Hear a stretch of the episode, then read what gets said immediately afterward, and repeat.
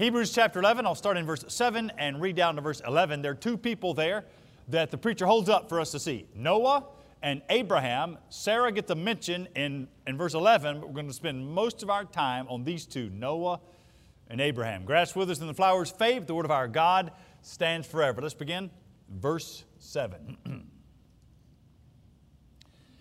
by faith, Noah, being warned by God concerning events as yet unseen, in reverent fear constructed an ark for the saving of his household. By this he condemned the world and became an heir of the righteousness that comes by faith. By faith, Abraham obeyed when he was called to go out to a place that he was to receive as an inheritance. And he went out, not knowing where he was going. By faith, he went to live in the land of promise, as in a foreign land, living in tents with Isaac and Jacob, heirs with him of the same promise. For he was looking forward to the city that has foundations, whose designer and builder is God. By faith, Sarah herself received power to conceive, even when she was past the age, since she considered him faithful who had promised. Let's pause there. Father, I pray in the name of Jesus that you will speak to your people by the power of your word. We ask that the Holy Spirit would apply this to our hearts.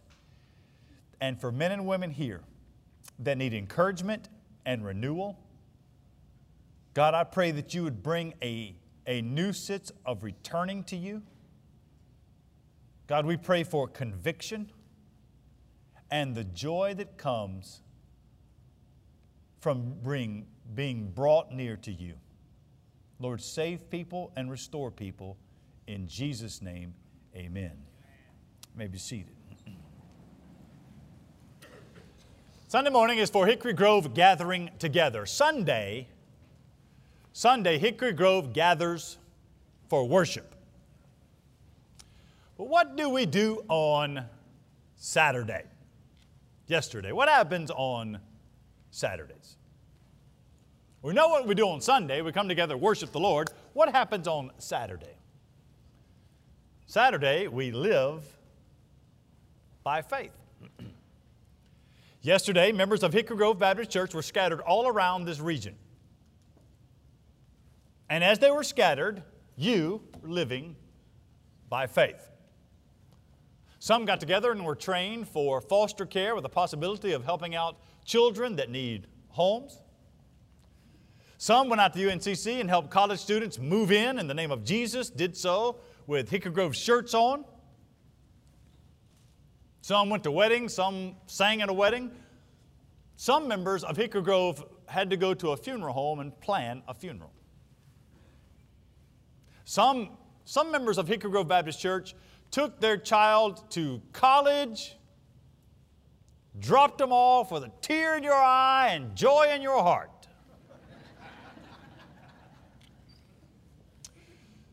Some members of Hickory Grove are trying to figure out how to, to, how to care for aging parents. Some spent time with their children teaching uh, godly manhood and womanhood. Others had a really dark weekend. It was, it was hard. You worried and prayed and, and hoped for better days.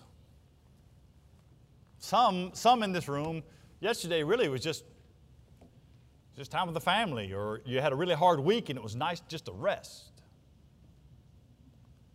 I would suggest that every, everything I've mentioned and more has been done in faith. It's what Christians do. We live our lives minute by minute as people of faith. Now, n- not just any faith, I don't want to be vague, we need to be clear, not just any faith, but a faith in a holy God who's given us Jesus Christ, who lived and died in our place on a cross, faith that we are redeemed by the blood of Jesus, faith that we have been adopted by God the Father through Christ and the power of the Spirit, faith that the Spirit of God carries us through. Living by faith. That's what chapter 11 of Hebrews is about. It's what the preacher does. The preacher is writing this to his church, a church that needed to be encouraged. And so the preacher is coaching his people to be strong. And he does so by listing out people of faith from the Old Testament. He's coaching his people to be strong, to, to hold on, to rejoice in the everlasting love of God. That's, a, that's what I want to do today.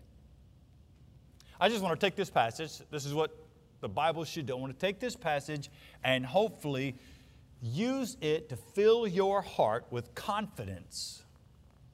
Not in your ability, but confidence in the overwhelming love and grace of God. The, the pure, sustaining affection that God Almighty has for His children that He has purchased by the blood of Jesus. Now, to do that, what the preacher does is he just holds up two. Three if you count Sarah, but he holds up, he holds up Noah and Abraham, holding them up as examples of God's grace that's shown through faith.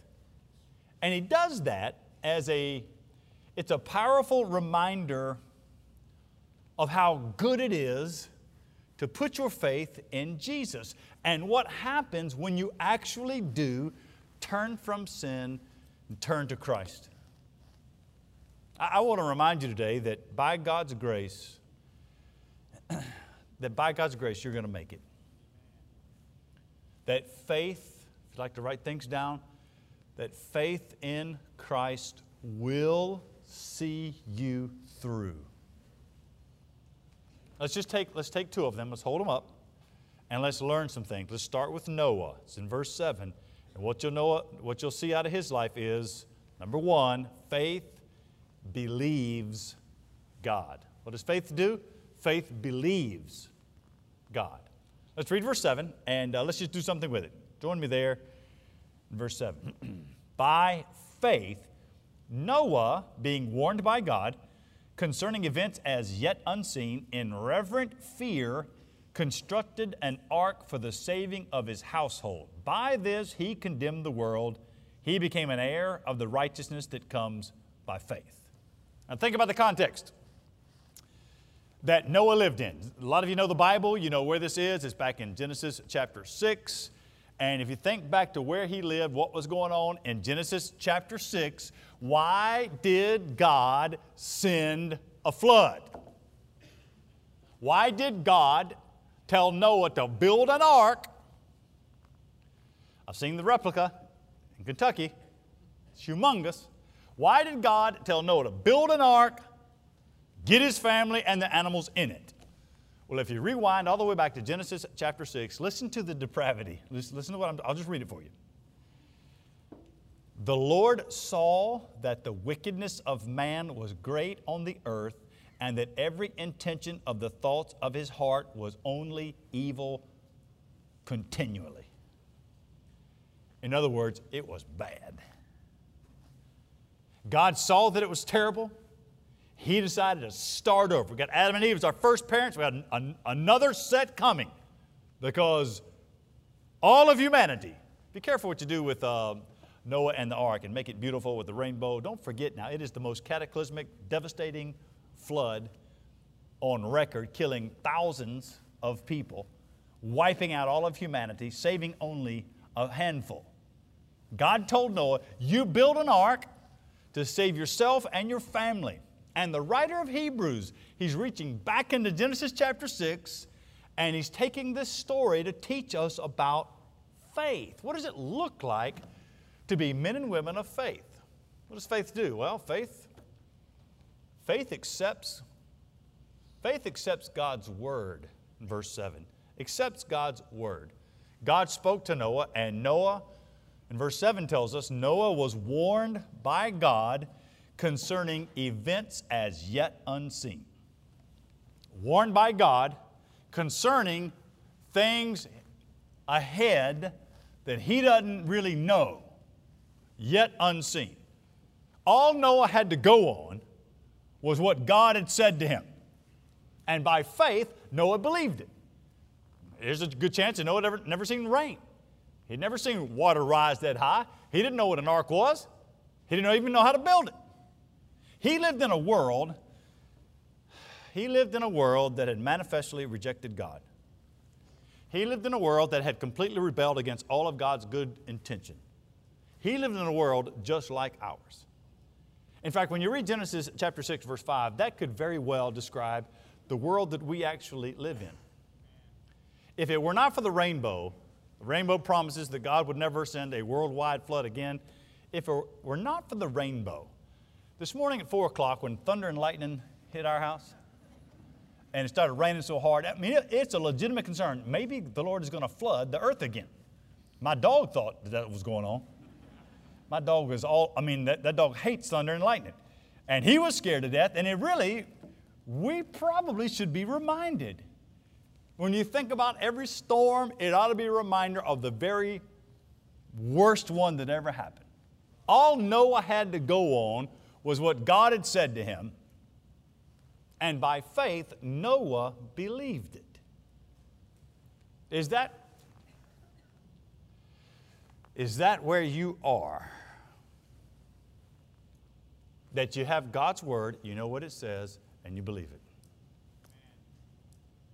Do you believe what God has said? Uh, let me back up and say most people in America would say they believe in God. Most people in America would say they believe in the Christian God as described in the Bible. Most of you here, if not all, believe in that God. That God has revealed himself in the Bible, his word. Most of you sitting here would accept you believe in the authority of the Bible. You know what faith does? Faith accepts God's Word. God's Word tells us that, that the God of creation is a holy God. God's Word is very clear about sin and what sin does to your relationship to God and those around you, how it fractures families, hurts communities. God's word is very clear on, on what our need, what is our major need, what is it we need the most. And that is the saving knowledge and, and redemption found in Jesus. God's word is very clear on the state of the world, the world that we live in. God's word is clear on the future. God, God's word is clear on you as a man or a woman. God's word is, is clear on, on what it means to actually be a Christian, using words like being born again. That, that God, when we pray for people that are not saved, what do we pray? We're asking God to move in the heart of that person. We're asking God to open, open his eyes so that he might see the goodness of God and the, the terribleness of his sin. Do we actually believe what the Bible says about the love of God? about this good God. You see, faith accepts. Noah accepted what God told him. Faith accepts God's word. Faith does something else. You'll find it in verse 7 as well. Faith fears faith fears God's holiness. Fear is something, the fear of God, I'm afraid, has been massaged out of most churches but it still remains in the Bible, and we should take a look at it. Notice what the text says in verse 7. Join me there. By faith, Noah, being warned by God concerning events as yet unseen, in reverent fear, he constructed an ark for the saving of his household. I would circle that phrase, reverent fear. It translates a word that you'll only find one time in the entire Greek New Testament. So, to get a good definition, since you don't have anything to compare it to in the Greek New Testament, you got to go outside and you find out in classical Greek that it really does mean something like this reverential, almost emotional fear, affected by the majesty of God. You know what this is? This is a thinking, this is a thinking man's, this is a thinking woman's reaction to God. When you think about God and all of His godness, stand in dumbstruck awe. When you think about the power of God, Noah heard this from God, and the Bible says that in reverential fear, he built the ark. He, he, he obeyed. Faith has this, this fear of God's holiness. When you think about the love of God, sometimes when we talk about fear, we always talk about wrath and, and, and terrible things. The love of God, how could He love with such intent? Or you think about the wrath of God, or you think about the, or, or if you think about the grace of God, that He's allowed you to draw air and receive nourishment and live another day, even though you are in outright rebellion. Or if you think about the active sovereignty of God, when we use the sovereignty of God, we oftentimes think about, okay, God is in control, but He's just sort of sleeping at the wheel. When we talk about sovereignty, what we mean is the active, intricate involvement of a good God in your life. When you think about the future, when you think about the future, when you think about when you think about the gospel, faith fears God's holiness. And if you are standing outside of God's grace, or you're living in such a way that, that you are, are bringing you are bringing shame to the name of Christian. The gospel becomes so beautiful because you think about what you deserve and yet what we are given in Christ. You think about Jesus taking the wrath of God for you. It, it makes you want to stand in, in dumbstruck awe. You see, faith, faith not only accepts what the Bible says, God's Word, faith fears God's holiness. I'll give you something else to roll around in your mind a little bit. In verse 7, faith Faith lives for God's glory. Faith lives for God's glory. Take another look at verse 7, and I'll read it, and it's right near the end. Not all the way at the end, but almost there. Verse 7. By faith, Noah, being warned by God concerning events as yet unseen, in reverent fear, we talked about that, constructed an ark for the saving of his household. By this, what he did, by this he condemned the world. I pause there. By this he, Noah, condemned the world.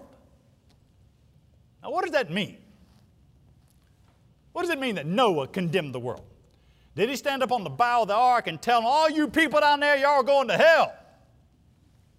Now, he might have felt like saying that.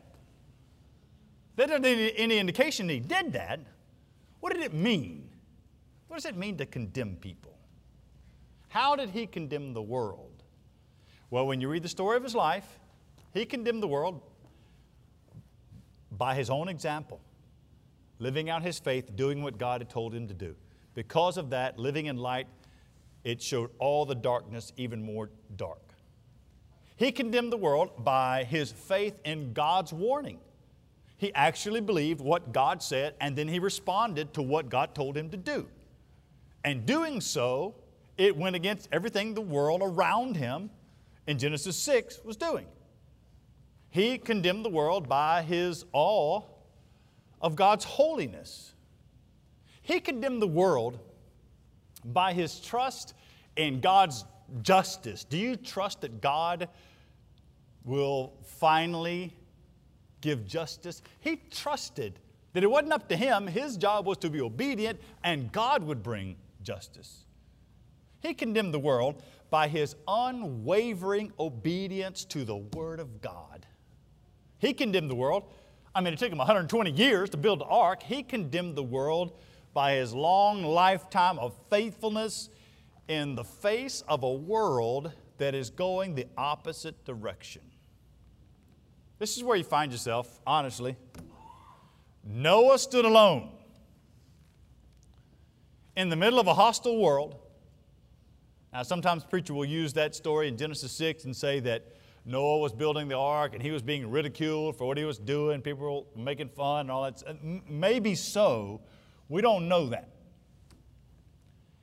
What we do know is that he stood alone. There is no evidence that he received any kind of support from anybody except his family, maybe. And it, and it got me to thinking. This is one of the gifts of the church.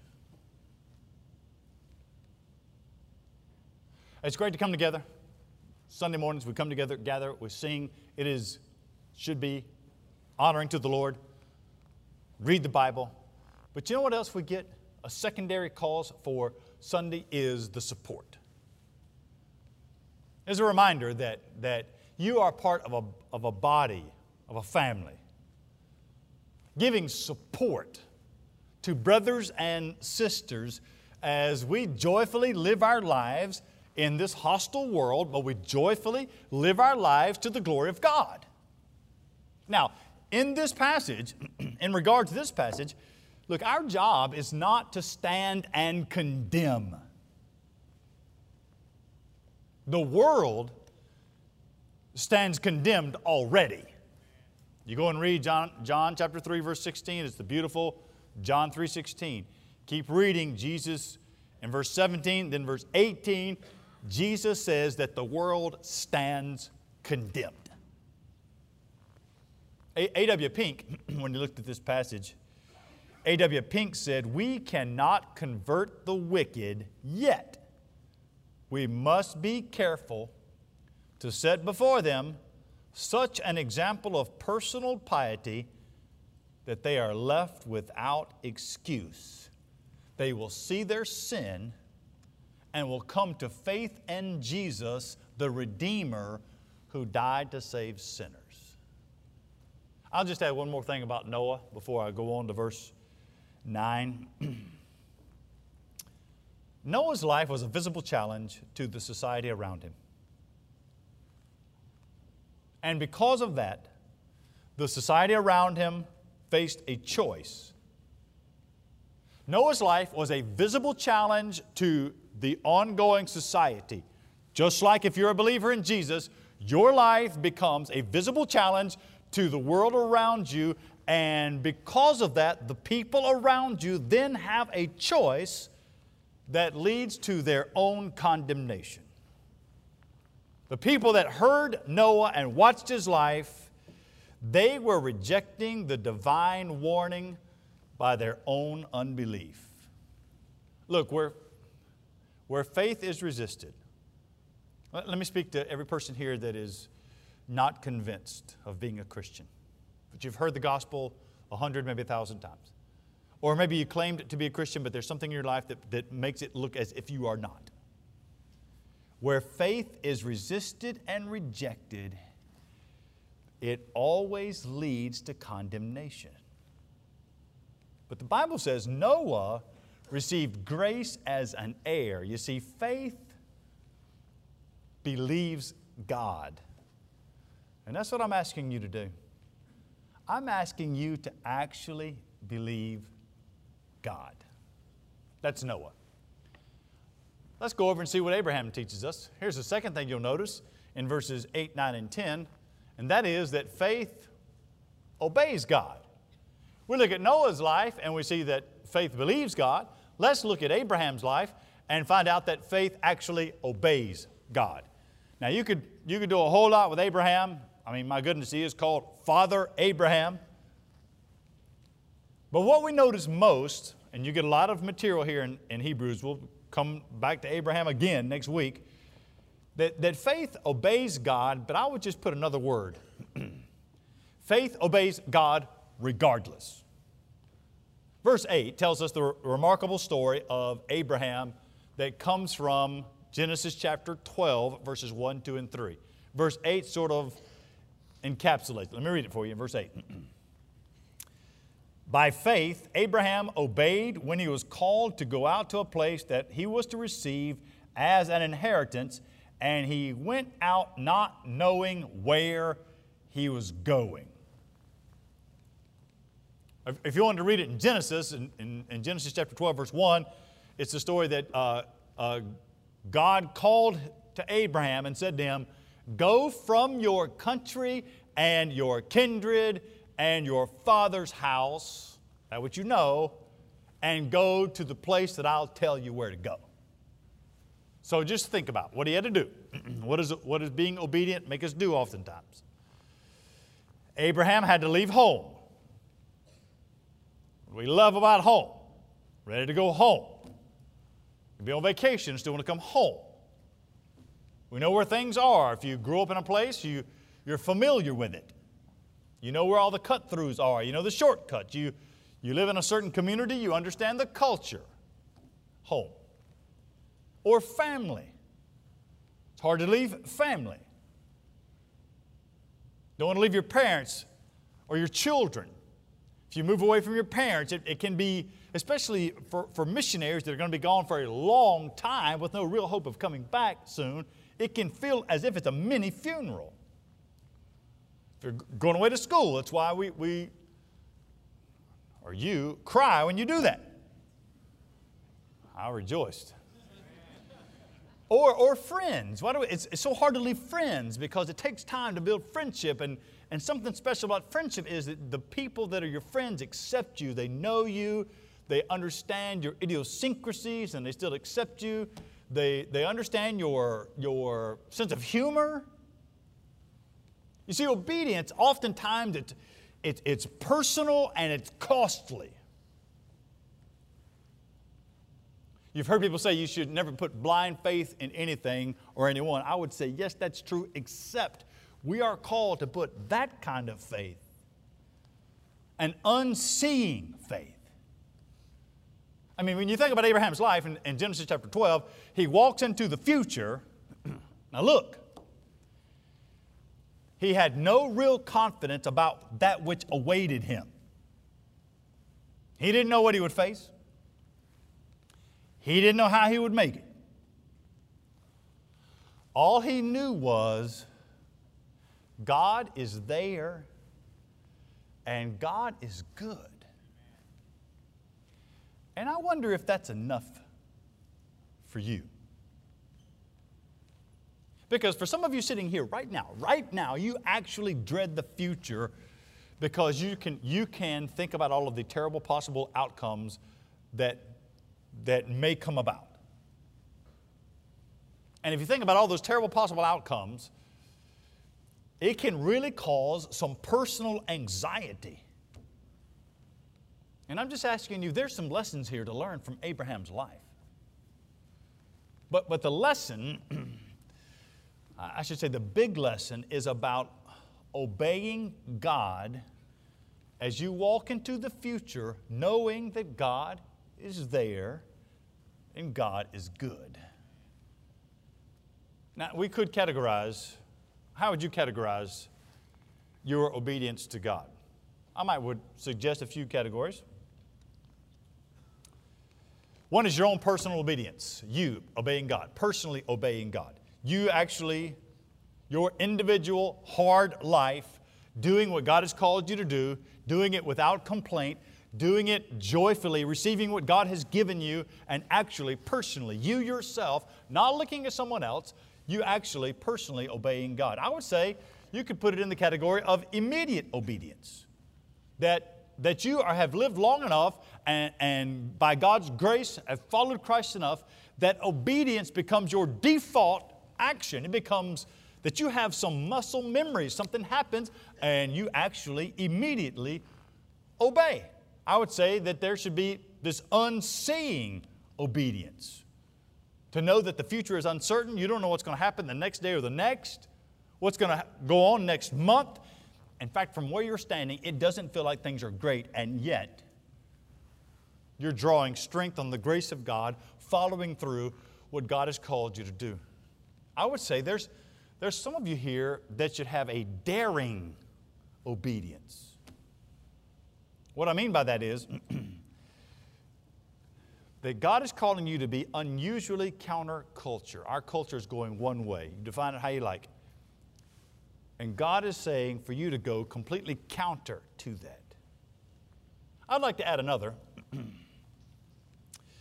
and that is influential obedience. Let me show you where I get that. It's in verse 9. In verse 9, look who else is mentioned in verse 9.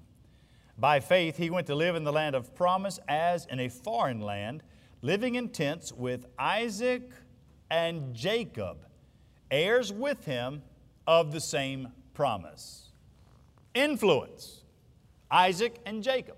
Abraham, Isaac, Jacob. Now, we talk a lot about Father Abraham. He gets a lot of press, but the truth of the matter is the people of Israel come out of his grandson, Jacob. Abraham, Isaac, Jacob. Father, son, and grandson. As an aside here, there are enough people in this church right now. We need to take personal responsibility for the young men and women at Hickory Grove.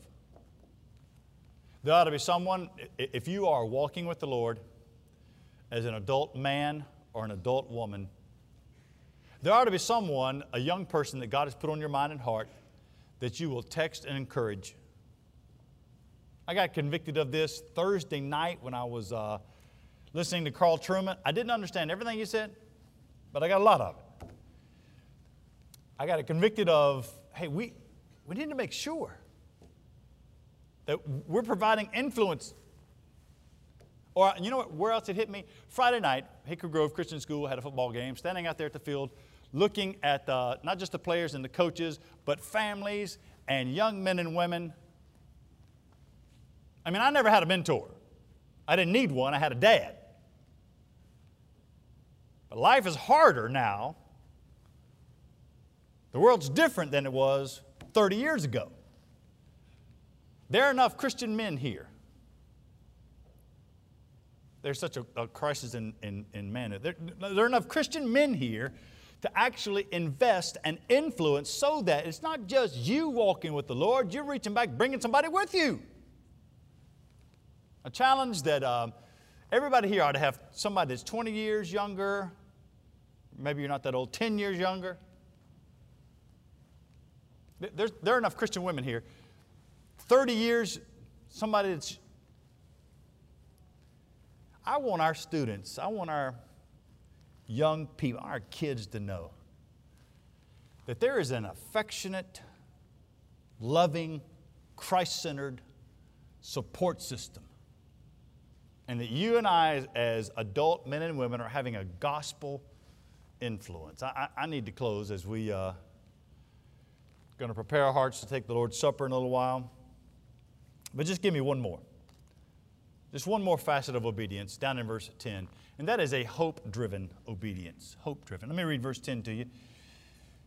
the text says, He was looking forward. He was looking forward. So this is about heaven, the New, New Jerusalem.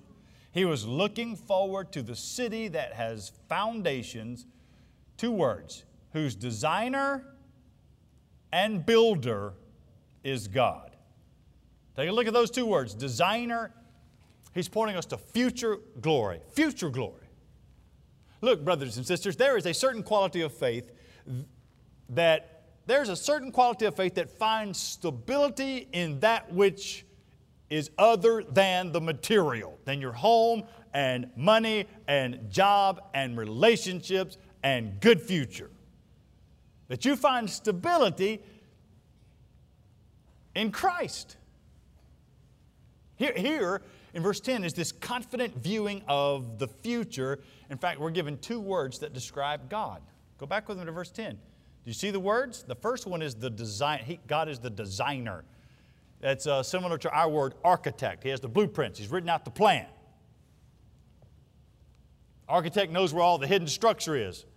I can't look at a blueprint and read it. I don't care anything about it. I am glad somebody follows it to make the structure right. I don't, I don't understand it. I'm glad it's there. That is designer. The next word, builder. The builder is the person that has the power and the know how to get the job done. And here's what the preacher's saying to his people that God is the designer. He wrote the plan for your life. God is the builder. He's the one that will make sure the plan is followed. And you put the two together, it makes it so that you can look into the future that our good God has a plan and He has the power to fulfill His purpose in your life. Look, your faith, your faith in Christ will see you through. Will you join me this evening or this morning as we close in a word of prayer? With your heads bowed this morning, let's go to the Lord. And as we do, I want to invite you just to listen for a moment. I know there are men and women here that will not be able to take the Lord's Supper today because you are either not in fellowship with God as one of His children living in rebellion or you are not a Christian. You've heard what the Bible says. Today can be a day of repentance and salvation. Today can be a day of change. The next song we're going to sing, it's a song of worship. It is also a song of response. Here at Hickory Grove, our pastors will be right down front. We offer a, a time of visible response. If you'd like a pastor to pray with you or explain further what it means to give your life to Jesus, when we sing this morning, we'll invite you to come forward. You may have someone you just want to pray for. You just want to pray that God would save that person's soul. It's a good time to do that as we sing. Father, thank you for your word. Thank you for the blessings of grace. God, help us to be obedient. God, call wayward children home. Pray that you would make rebels into your own children through the blood of Jesus. And it's in His name we pray. Amen. You stand, please, as we sing together.